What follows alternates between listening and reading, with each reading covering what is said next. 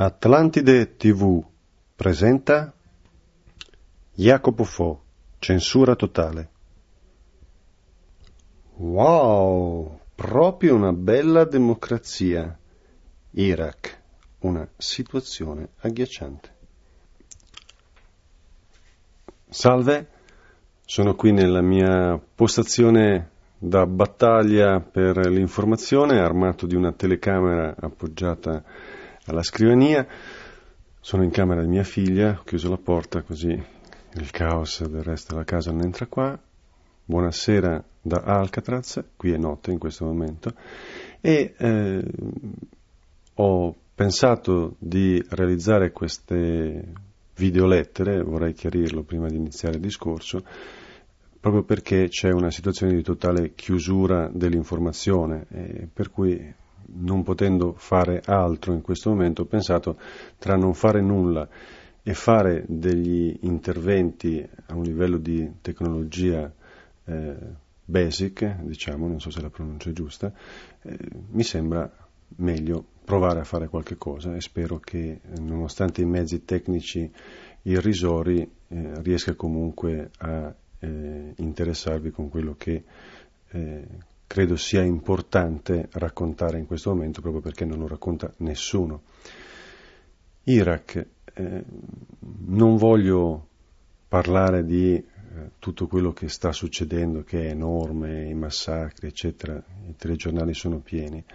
Volevo fare alcune informazioni, eh, alcune osservazioni su informazioni che sono state completamente censurate. Allora, eh, innanzitutto in Iraq si è consumato un crimine proprio contro l'umanità che eh, consta nell'utilizzo di questi proiettili all'uranio impoverito. Ora eh, ci sono varie teorie, varie spiegazioni sulla tossicità di questi proiettili, eccetera. Quello che noi sappiamo di per certo è che laddove sono stati utilizzati in Iraq nella prima guerra, quella del Bush padre, in Somalia, in Afghanistan, in ex Jugoslavia, hanno creato dei disastri, un aumento enorme di eh, tumori, leucemie, nascite deformi, eccetera, eccetera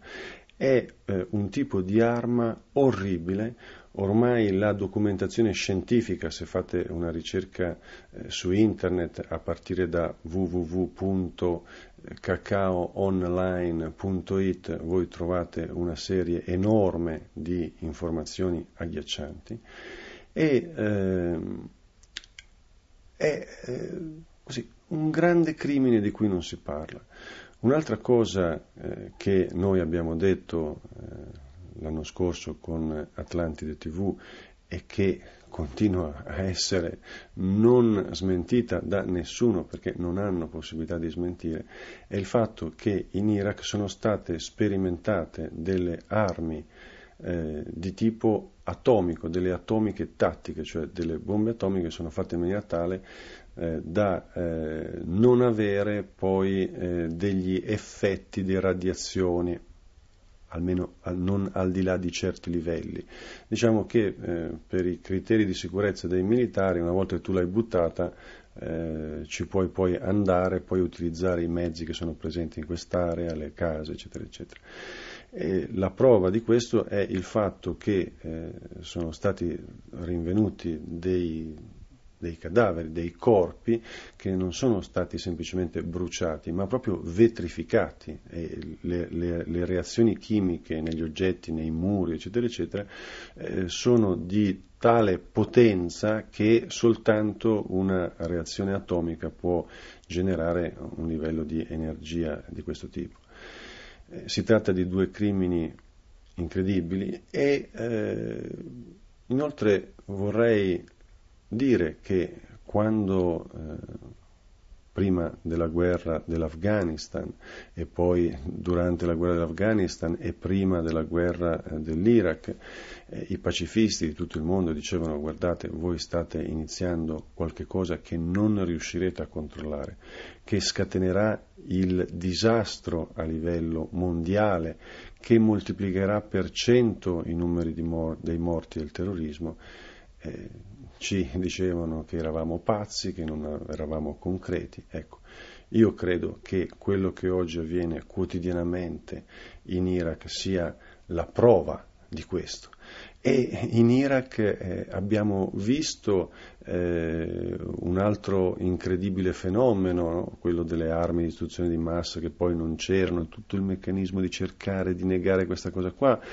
E poi abbiamo visto la stessa cosa con le torture, quando noi denunciamo eh, su Cacao insieme a Amnesty International e tantissimi altri eh, organismi internazionali eh, le torture in Afghanistan si negò assolutamente questa cosa, il fatto che esistessero questi eh, campi di concentramento, come osservò un, eh, così, un eh, visitatore eh, dell'Unione Europea, disse questo qui è roba a livello di Auschwitz, ma eh, si negò questo, si negò quando iniziarono a uscire su internet le prime foto delle torture, eh, si poi quando era impossibile negare si cercò di minimizzare, poi venne fuori che anche gli inglesi torturavano parlavano e poi venne fuori che però non era vero, quelle foto non, essere, non potevano essere fatte in Afghanistan, in, in Afghanistan o in Iraq perché i reparti non avevano quelle armi e poi venne fuori che c'erano una serie incredibile di casi alla fine di torture dappertutto, da Abu Ghraib in poi con questa storia di queste guardie che orinano eh, sul Corano, cioè delle cose che per una persona di cultura araba eh, vuol dire scatenare il caos. Ecco, quello che eh, mi viene da chiedermi a questo punto, ma una volta che voi e parlo ai signori della guerra, avete visto che non funziona, avete visto che avete sbagliato tutto, ma non vi viene in mente di fare un famoso passo indietro? Cioè, questo è qualcosa di eh, incommensurabilmente folle quello che sta succedendo e viene da, da, chiedersi che progetto abbiano questi. Cioè, qui non si tratta di una guerra eh, eh, per il petrolio e basta, perché avrebbero potuto condurre questa guerra con un minimo di occhio alle popolazioni, con un minimo di senso della misura. Ma qui siamo alla caricatura di, di, di un'invasione eh, de, dei barbari, de, de, delle cose più indicibili. Quello che a noi non arriva eh, in Europa, se non casualmente, ammazzano lipari, eh, perché non, mm, un posto di blocco vedono una macchina, prima gli sparano e poi discutono. Ma questa cosa qui viene data eh, come un caso straordinario, è un caso straordinario che ammazzino un italiano, ma questo tipo di morti in Iraq sono all'ordine del giorno, ogni notte sono due, tre, quattro famiglie che vengono sterminate, massacrate, eh, eh, ferite, eh, c'è un atteggiamento da parte eh, delle truppe occupanti di strafottenza, di violenza, di insulto, di non rispetto, eh, che provoca l'ira della gente. E c'è d'altra parte questa organizzazione di terroristi pazzi che stanno eh, massacrando la gente per strada strada con le autobombe perché cercano soltanto il caos, ma è chiaro che se da una parte ho della gente che orina sul Corano, tortura, eh, violenta, eh, spara sui passanti, bombardamenti, quello che sono stato, il numero di matrimoni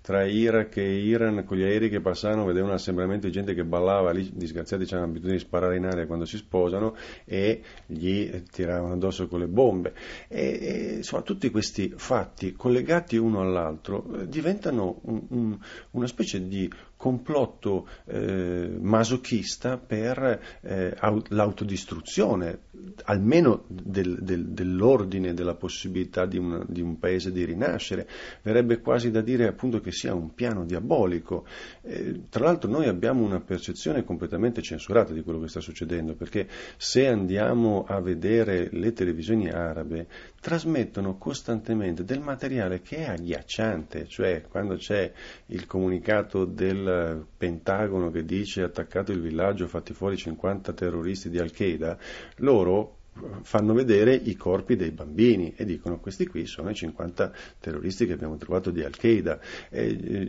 gira ad esempio un, un video amatoriale fatto da soldati americani che bisogna essere malati di mente, con questi qui è un posto di blocco che hanno appena fatto fuori la famigliola irachena e che evidentemente si vede i corpi non sono terroristi e questo qui si avvicina, apre la portiera, l'autista morto gli prende la mano, gli, gli mette la testa a guardare il, l'obiettivo della telecamera e gli muove la mano e gli face bye bye bye bye cioè, questa cosa qui poi finisce, perché poi sono appunto idioti, finisce nelle mani della televisione di, una, eh, di Al Jazeera o di una televisione araba che lo mandano a catena. Che, che, cosa provoca questo nella testa degli arabi? La sensazione è che li si voglia sterminare, che non sia una questione neanche per il petrolio, ma proprio l'intenzione di scatenare una guerra di religione.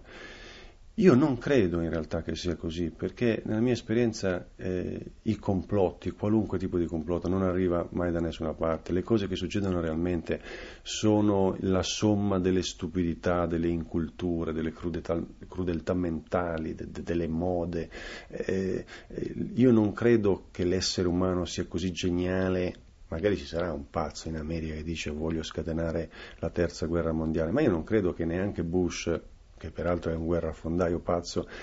voglia realmente spingersi dove stanno andando, dove lui sta poi portando gli Stati Uniti e tutto il mondo, perché noi stiamo andando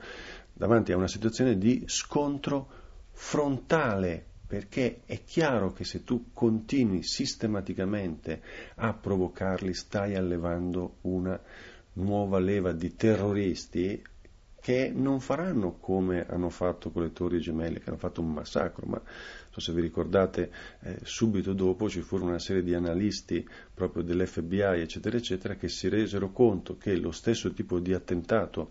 se invece contro le torri gemelle il Pentagono fosse stato indirizzato contro una fabbrica chimica o una centrale nucleare, avrebbe creato potenzialmente dei disastri epocali quello che stanno cercando di costruire questi dementi è questo, cioè stanno provocando una risposta che sarà ancora più feroce ed è questo il loro gioco, ma non è un gioco che secondo me riusciranno mai a eh, controllare, perché eh, loro io credo che erano realmente convinti invece di andare in Iraq, dargli quattro chewing gum come hanno fatto in Italia, tavolette di cioccolato e non si sono resi conto che la complessità della situazione lì era molto ma molto ma molto più grande. Allora, eh, attenzione, le cose che bisognerebbe fare, le cose urgenti da fare contro il terrorismo, perché il terrorismo è un problema ed è un problema gravissimo e sarà sempre di più un problema gravissimo, lo vediamo in Iraq,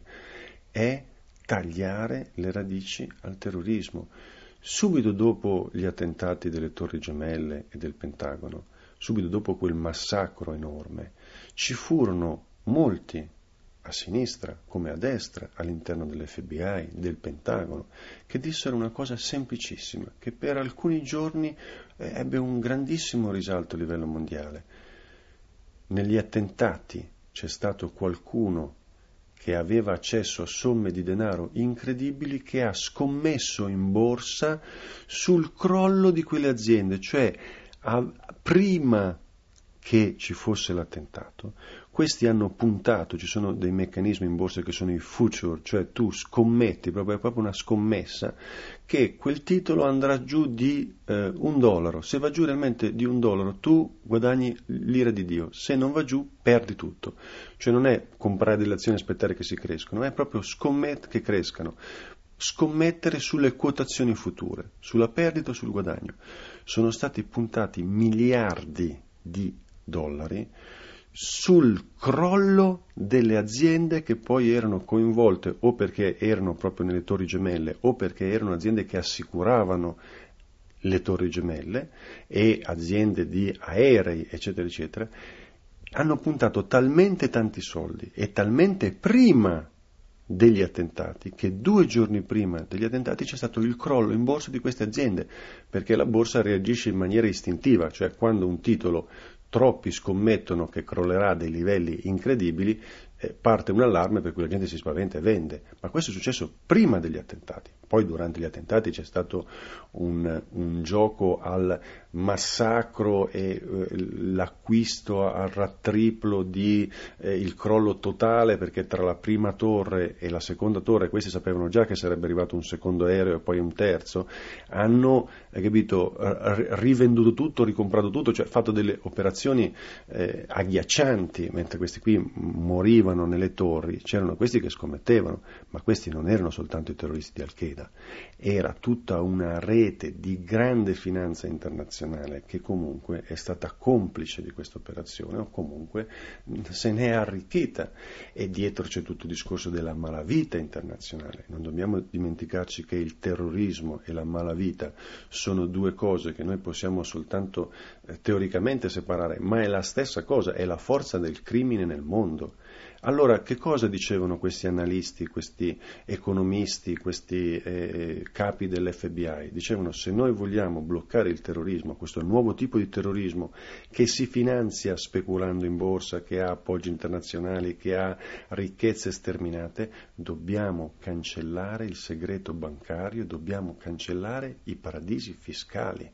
In questa maniera qua noi abbiamo un'economia mondiale trasparente, tagliamo le gambe al crimine e al terrorismo in un colpo solo, tagliamo le gambe alla possibilità di questa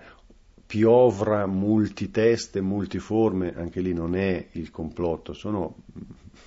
decine di migliaia di bande di mafie locali, di signori della guerra, di, di, di, questo e di quell'altro, ma sono tutta gente che alla fine è collegata, che si appoggia, che è connivente oggettivamente, che tiene aperte delle strade, che finanzia l'esistenza di banche illegali insieme agli evasori fiscali, mercanti d'arte, mercanti di, di roba rubata, eccetera, eccetera. Per fermare il terrorismo sono state fatte due guerre, è stata usata la tortura, sono stati compiuti i crimini più disumani e orrendi, ma dell'unica operazione che avrebbe realmente colpito le centrali internazionali del terrorismo non si è fatto nulla. È una cosa che siano fatto due aggiustamenti, due sciocchezze, non è quello. Se vogliamo abolire paradisi fiscali bisogna abolire i paradisi fiscali, è un'operazione colossale, un'operazione sulla quale peraltro non si sta eh, battendo nessuno se non qualche sparso intellettuale che dice sì ma ragazzi l'unica cosa da fare è questa. E l'altra cosa che si sarebbe dovuta fare e che si fa in questo momento qui finta di fare con la cancellazione di una parte del debito, che peraltro per carità è una delle poche cose buone che hanno fatto sti eh, signori della guerra, è, è quello di intervenire a livello di economia globale in favore dei popoli del terzo mondo. Allora, quello che non ci si rende conto è che l'economia, eh, la globalizzazione così come viene intesa, cioè la globalizzazione della, dell'assalto al treno del mondo, della, dell'espropriazione, eh, viene condotta oggi in una maniera che è folle proprio perché va a distruggere i, i quel poco che regge del sistema umano positivo. Allora, eh, quando il, il, diciamo, il, patto di libero commercio tra Nord America, Messico e Canada è stato messo in pratica, che cosa è successo? Che in Messico è arrivato il grano turco, il mais, delle, dei contadini nordamericani, degli USA, un mais finanziato dallo Stato, per cui questi potevano vendere a prezzo inferiore del costo reale di produrre il mais e poi loro c'erano le macchine ipermoderne e questi invece hanno un'economia limitatissima. Risultato un milione e mezzo di famiglie di contadini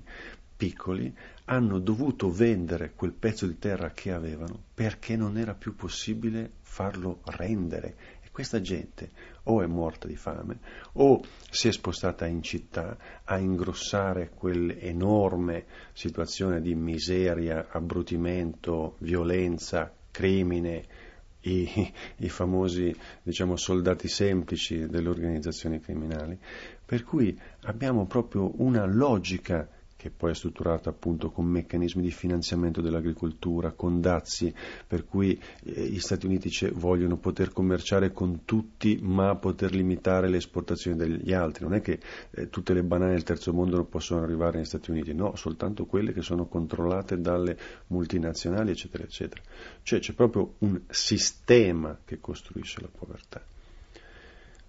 Che cosa potrà succedere? Non lo so, eh, l'unica cosa che io credo eh, si debba ripetere all'infinito è che questo sistema è terribile, ha una potenza enorme, ma noi popoli occidentali, noi popoli ricchi,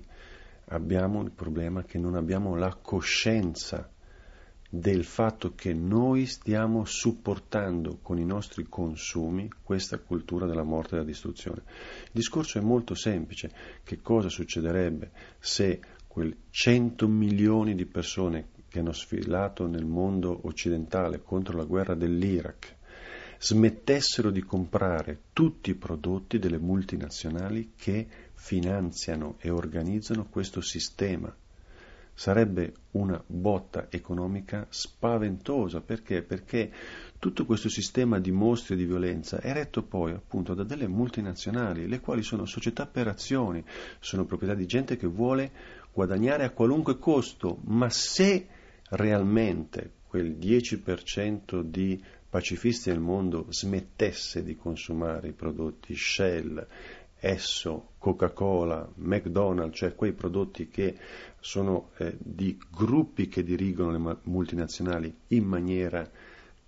veramente terribile, violando i diritti dei lavoratori, finanziando l'inquinamento, finanziando Bush, eccetera, eccetera, beh, sare- avrebbe un peso enorme perché? Perché gli azionisti, nel momento in cui scoprono che hanno in mano delle azioni che hanno una brutta nomea e che tutti quelli progressisti e pacifisti non vogliono più comprare dei fondi di azioni in cui ci sono queste azioni, ne vogliono degli altri con delle aziende pulite.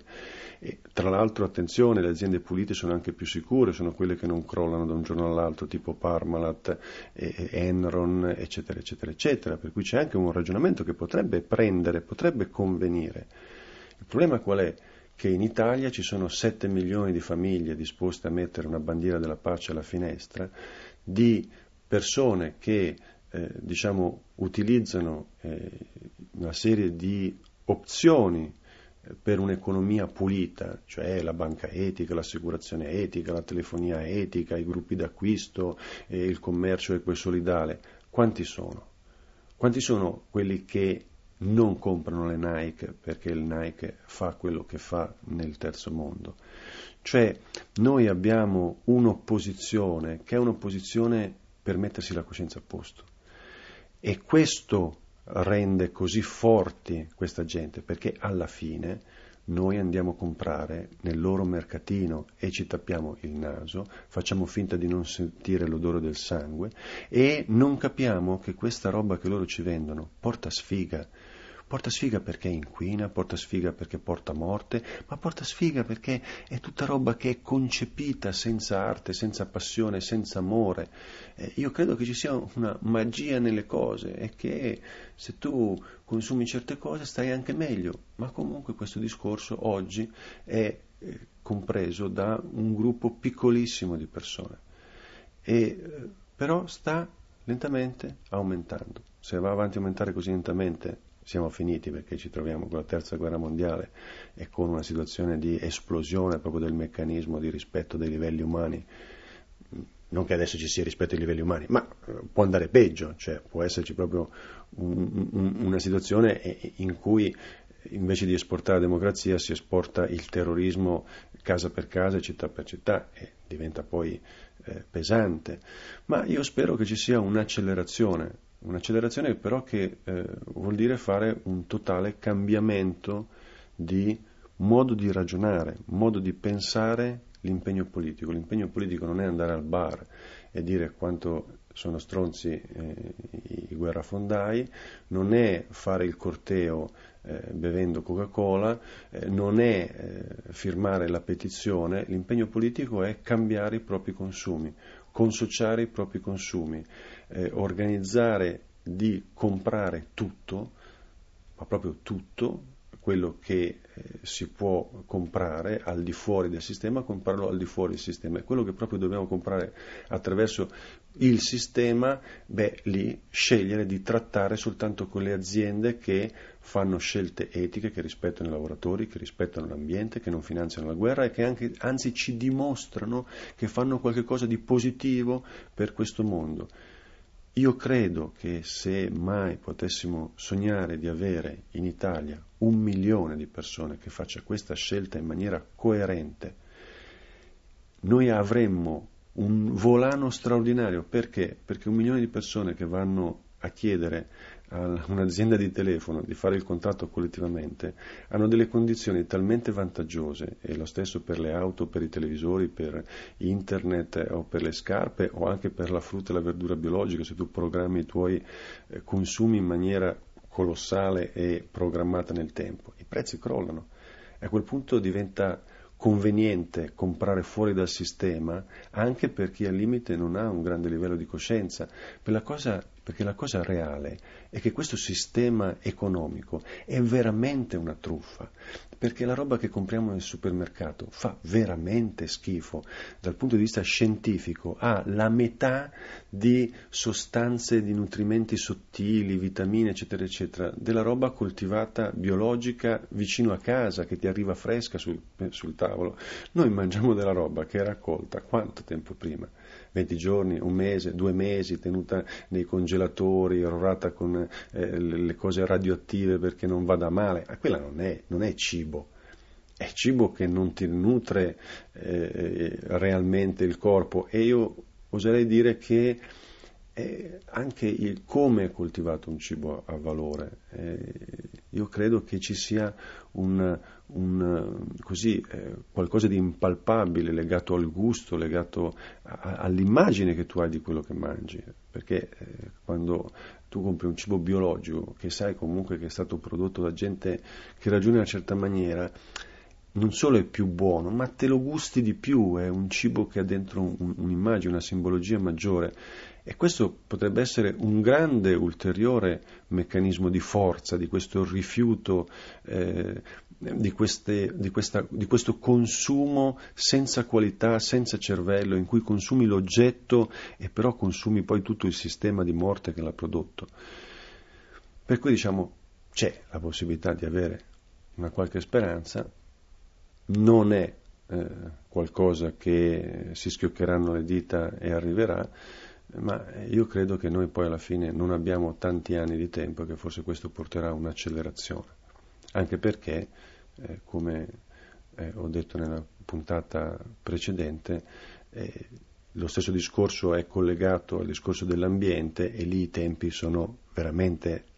stretti in maniera pazzesca, cioè sono 10-20 anni, se noi non cambiamo completamente paradigma sono cavoli eh, acidi e questo poi c'è il discorso della crisi economica, il, proprio il sistema sta saltando. Come si fa in Europa ad andare avanti a organizzare la vita economica come prima, quando qualunque cosa si possa produrre in India la andiamo a produrre noi stessi, i nostri industriali vanno in, in, in India o in Cina e, e, poi non c'è più nessuno che qui compra i prodotti, per cui diventa, diventa un famoso eh, cane che si morde la coda. Insomma. Bene, speriamo Statemi bene, qui dalla Libera Università di Alcatraz è tutto. Se volete approfondire questi discorsi, se vi interessa eh, quanto abbiamo detto, eh, sul sito www.alcatraz.it e eh, www.jacopofo.it trovate una serie di link a quotidiano delle buone notizie, cacao eh, e tutta una serie di materiali che sono in linea. Se invece vi interessano i prodotti eh, ecologici che noi cerchiamo di eh, far conoscere, di distribuire in giro per l'Italia, www.commercioetico.it. Ciao!